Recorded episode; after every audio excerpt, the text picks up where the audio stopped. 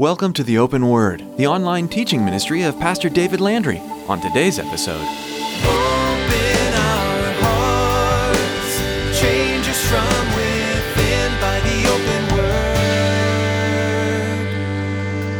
Give us ears to hear your truth and eyes to see the needs around us as we draw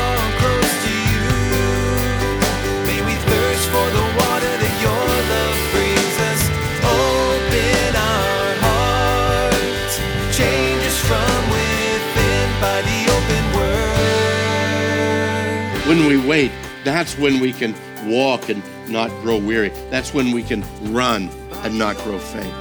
We don't know the beginning from the end. But if we are His, whatever He does, wherever He leads, we need to understand it will work out for the greater benefit, either here in this world or in the next, whether we understand it or whether we don't understand it at all. We rest in Him. As a follower of Christ, you can be sure that any path he leads you down is going to be for your good and benefit. Today, Pastor David takes you to Acts to show you that even if God's ways don't make perfect sense to you, or even if he says no and shuts the door on something you wanted to do, you can always rest in knowing that he has the best in mind for you. God knows what you need and how to take care of you. Do you trust where he leads you, even if it's not where you really want to go? Now, here's Pastor David in the book of Acts, chapter 16, as he continues his message Disappointment with God.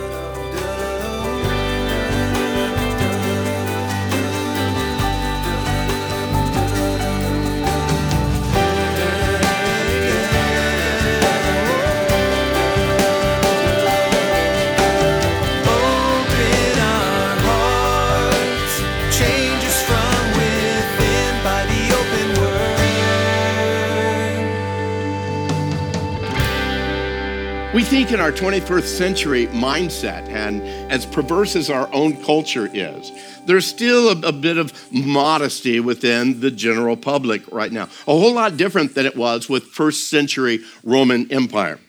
First century Roman Empire had public bathhouses. First century Roman Empire had open latrines and no modesty panels at all. So fairly soon it would come to the notice of somebody that he was uncircumcised. And once that word got out, again, the problems might come along.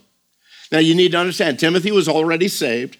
His circumcision had nothing to do with his salvation, but it had everything to do with him as a Jew not being a stumbling block for the message of the gospel to other Jews. So now, with the rite of circumcision being taken care of for Timothy, the missionary team moves forward, and with that, so shall we. We'll leave this painful subject in the past and we'll move on to verse 4.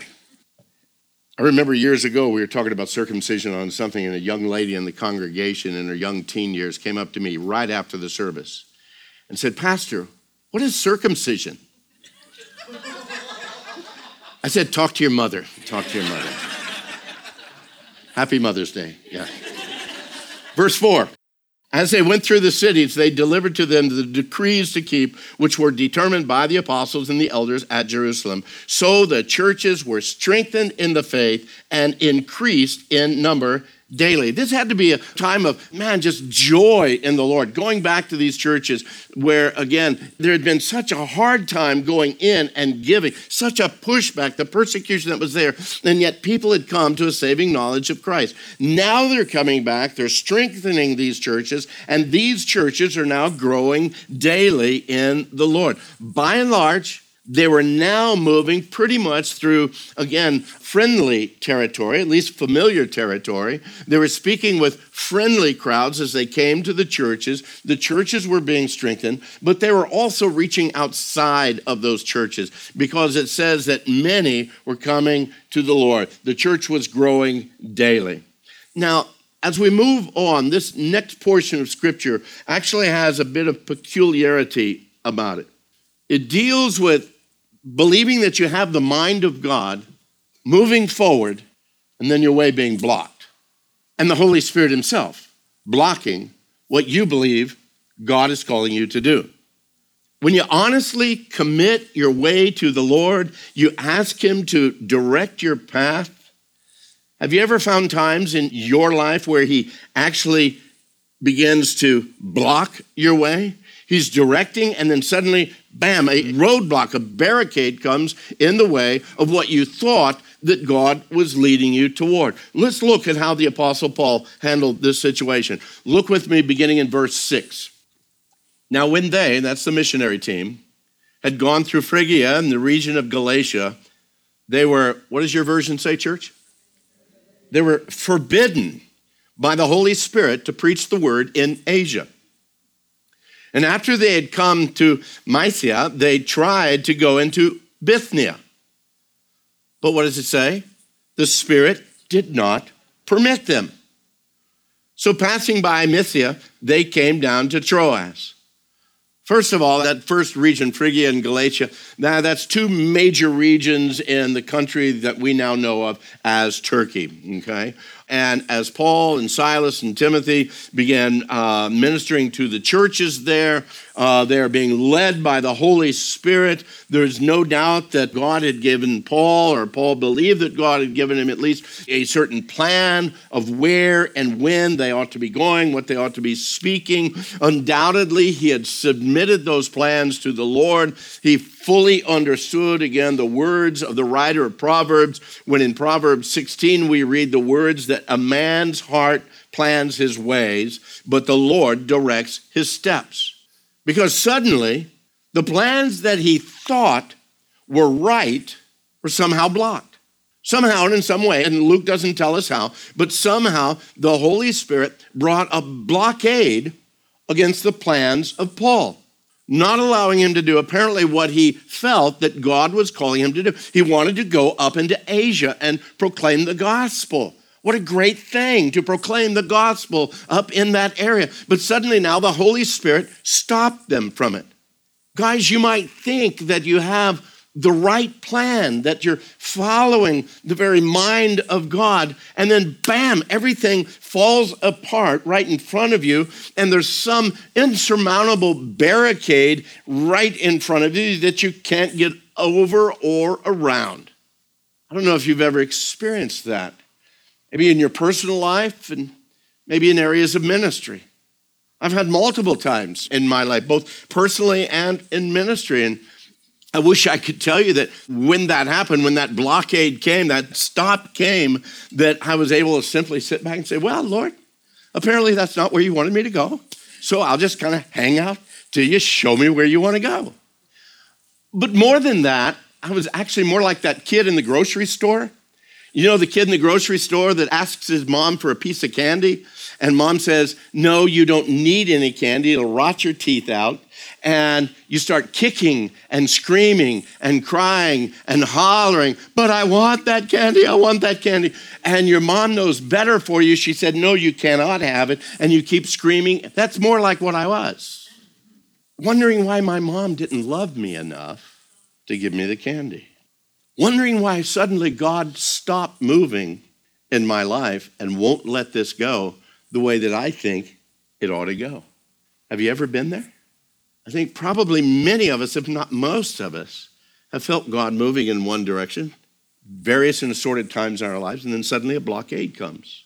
But here, you need to understand it's not that what you're wanting to do or the direction that you're going is something bad. No, that's a whole nother issue. No, what I'm talking about is when you feel the Lord is directing you and you begin moving in that direction, and suddenly the door slams shut hard and loud.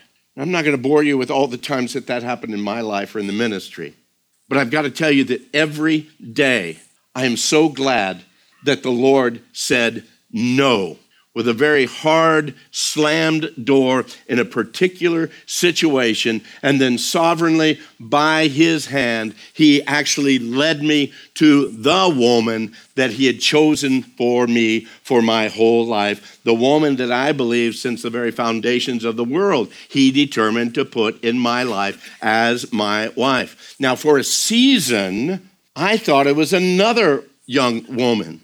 And I pursued that young woman very hard. And bam, the door was shut in my face. And I had no idea why. But then God, through a series of steps, took me to a place where I would have never have met her. And yet, through God's hand, He brought Tot and I together. And those things, those kinds of acts. In ministry, there was a situation that happened many years ago in the earlier stages of this ministry.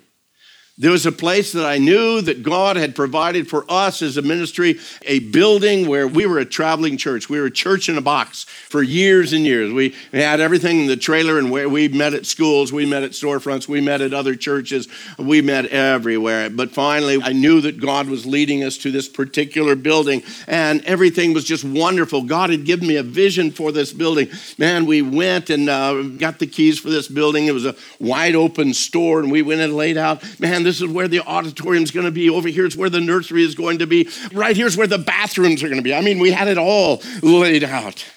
And then God slammed the door. The owner of the building says, Oh, we don't want a church in our building. What do you mean you don't want a church? And so I started to fight it. I wanted to go to the city and said, "How come we can't have a church in that building?" That, that, that and you know, I, I, tell people the reason that I have so much skin and so little hair on my forehead is because I banged my head on the wall so many times. and the reason it's kind of bald back here is because the Lord just comes up and gently taps me and says, "That's not the way. That's not the way I told you." I thought for sure that that was it. And I was so frustrated when that door was slammed. But then, by miracle after miracle after miracle, God provided this facility for a little bitty congregation that no way in the world could we afford it. And oh, we could go into all the miracles that had to come into play. And it was just absolutely amazing. We'll save that for another message. But guys, it's the idea, it's the understanding that God had a plan and I didn't know what it was yet. He revealed it to me later. How about you? How do you personally deal with life? When you think that you're doing the Lord's will, and then for some reason, somehow, the answer comes back no. Many times, what we look at as no, we don't understand. Maybe the Lord is saying, not yet, because all we see is right now. And it's a loud, loud no. Guys, the way that we deal with that, our response to that, I believe all is a determination of the attitude of our heart and our understanding of who God is. If I really understand the greatness and the majesty of who God is, the reality of his love for us, individual, singular, how he loves us, how he cares, how he has a particular plan for each one of us in our life. If I realize the greatness of God and I bring myself back down to understand he has a plan and purpose, then I can rest in his noes. I can find comfort in those, not right now, but more often than not, my flesh takes over and we get frustrated. Some of you perchance uh, uh, read books by Philip Yancey, great, great writer of our times right now. Uh, he has written in a book called Disappointment with God, and he speaks about the fact that today, what we see today, really can't be compared to that majestic overall plan of what God's design is. He writes these words He says, No matter how we rationalize, God will sometimes seem unfair from the perspective of a person trapped in time. Only at the end of time, after we have attained God's level of viewing, in other words, now we can see the whole picture, after every evil has been punished or forgiven, and every illness healed, the entire universe being restored, only then will fairness reign. He writes, Not until history has run its course will we understand how all things work together for good. Catch this. He says, faith means believing in advance what will only make sense in reverse. Isn't hindsight wonderful? It's in hindsight that we can see the hand of God. through times that have been difficult, through times that have been absolutely, you know, a struggle, incomprehensible of what God is doing. How in the world could He allow this to happen? And then later on down the road, we can look back and we can see, you know what? His hand was really in that situation. I don't understand it now, but by and by, we'll understand it all. What we all need to see, and what I feel the Apostle Paul found out early on in his walk, uh, in his walk in his ministry, is that when God doesn't act when and how we think He ought to act, it's not because He can't, and it's not because He won't do a particular thing but rather it's because he has already purposed, he's already designed in his great plan not to do it or not to do it right now. And guys, that's difficult for our little finite minds to wrap around, particularly when it goes against what we thought ought to happen, where we thought the Lord was leading us. But that's just the problem. Our minds, our particularly all of our experiences, guys, they're finite. They're limited. While God in his greatness He's infinite, He's eternal, and He is omniscient. He is all knowing. He knows the end from the beginning and all that's in between. Because of that, I can rest in Him. Because of that, I can wait upon Him. When things don't go the way of my limited understanding, I can trust in Him. And guys, we must still trust in the reality that He is God over all of His creation. We must still wait patiently for His answer to come. We must maintain that strength by His Spirit to prevail and to wait for the Spirit of the Lord. And as we wait, what does the word tell us? He'll renew our strength. It's when we wait, that's when we mount up with wings like eagles. When we wait, that's when we can walk and not grow weary. That's when we can run and not grow faint. We don't know the beginning from the end. But if we are His, whatever He does, wherever He leads, we need to understand it will work out for the greater benefit, either here in this world or in the next, whether we understand it or whether we don't understand it at all. We rest in Him.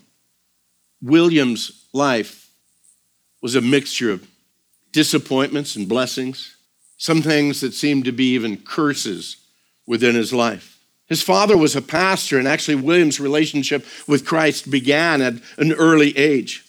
But he was only one of only two surviving children of a total of seven. And when he was six, as his mother was giving birth to his only brother that survived along with him, his mother passed away. He had to deal with those issues. And that was only really the beginning of a life that was filled with disappointments and catastrophes. As a youngster, he, he jumped from school to school to school. And yet, even in the midst of that, because he was an intelligent young man, he actually developed this great love for reading as well as for writing. We look at his life, and as he continued to grow, and as he continued to, again, experience life in all of its fullness, and all of the frustrations that was going on in his life, as he developed that desire for writing, he actually went into the study of law. And as he was studying law, he would spend his free time at an uncle's house. And there at his uncle's house, he had a lovely first cousin. And he fell in love with his first cousin. Well, when his uncle realized that relationship was going on, then he stopped that relationship as he should have as first cousins. He banned him to come back from the house. Well, that plunged William into this deep, severe depression. While he was still a young man, he was offered a well paying job with the government. But during the interview time, going through his interviews there, suddenly he had a mental breakdown right in the middle of the interview process. And once again, he was plunged into deep depression. Actually, he was diagnosed with insanity at that time, even to the point of trying on three separate occasions to commit suicide. But then, through a strange turn of events, something that was, wasn't in his hands, but truly by the sovereign work and will of God. He became friend of a man by the name of John Newton. John Newton had been a former slave trader who had turned to Christ, and Newton was now a devoted pastor. It was also Newton that wrote the hymn Amazing Grace. Well, William himself, though uh, all that had gone on through the encouragement of Newton, he actually continued writing, continued writing poems and even hymns. A short while later, he once again had this emotional breakdown. He imagined himself that he was eternally condemned to hell and that God was calling for him to take his own life. That's how severe his mental depression, his emotional anxieties were. Through that, Newton and other pastors and friends walked him through that journey. And shortly after his recovery in that episode, in the late 1700s, William, William Cowper, took pen in hand and wrote these very deep and meaningful words. I want you to listen to these words of William Cowper. For some of you, they'll be very familiar. He writes God moves in mysterious ways his wonders to perform. He plants his footsteps in the sea and he rides upon the storm. Deep in unfathomable minds of never failing skill, he treasures up his bright designs and he works his sovereign will. Oh, you fearful saints, fresh courage take. The clouds you so much dread are big with mercy and shall break in blessings on your head. Judge not the Lord by feeble sense, but trust him for his grace. Behind a frowning providence, he hides a smiling face. His purposes will ripen fast, unfolding every hour. Oh, the bud may have a bitter taste, but sweet will be the flower. Blind unbelief is sure to err and scan his work in vain. God is his own interpreter, and he will make it plain. Are you sometimes disappointed with God? You sometimes at your wits' end of what God is doing in your life? We need to stand with the Apostle Paul and with the saints through the ages. For the Apostle Paul, do you realize that later on, guided by the Holy Spirit, he actually went into Asia, began the church in Ephesus. He actually went to Bithynia, began the church there. The Lord used him powerful. So the answer was not so much of a no as a not now, not yet. And it's Paul. It seems as though he's echoing the words of Job as he writes just this words of praise and admiration for the Lord in the book of Romans, chapter 11, when he writes, Oh, the depth of the riches, both of the wisdom and the knowledge of God. How unsearchable are his judgments, and his ways are past finding out. For who has known the mind of God? Or who has become his counselor? Or who is first given to him and shall be repaid him? For of him and through him and to him are all things, to whom be glory forever and ever. Amen. The writer of Proverbs declares, Trust in the Lord with all your heart. Don't lean on your own understanding. In all your ways, acknowledge him, and he will direct your path. Trust in the Lord.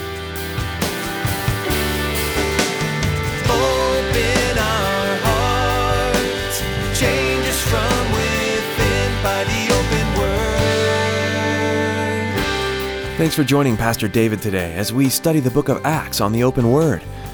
Though our program has come to an end today, your time in God's Word can continue. It could be beneficial to go back and study today's passage in Acts on your own and ask the Holy Spirit to speak to you about what you read. If you'd like to hear more teachings from Pastor David, you'll find them at theopenword.com. We'd love to meet you too. If you're in the Casa Grande area, please join us this weekend at Calvary Chapel Casa Grande. For directions and service times, give us a call at 520 836 9676. That's 520 836 9676. Now let's turn it back over to Pastor David for a quick request for you, our listener. Thanks, Chris. You know, as this ministry continues to grow and reach further into the community and around the nation with the message of the gospel, I know the enemy wants to stop it. I also know that prayer is a big part of holding him back. Would you take time to pray for us every time you tune in to the open word? Pray too for our listeners, your fellow brothers and sisters in Christ, and those who may have yet to place their faith in Jesus. This last category especially needs prayer. It could be that the next message you hear may be the first time they're learning about the hope that's only found in Jesus. Please pray that their hearts would be open and that they'd make a decision to follow Jesus forever. Hey, thanks for praying, and thank you for being a loyal listener to the open word.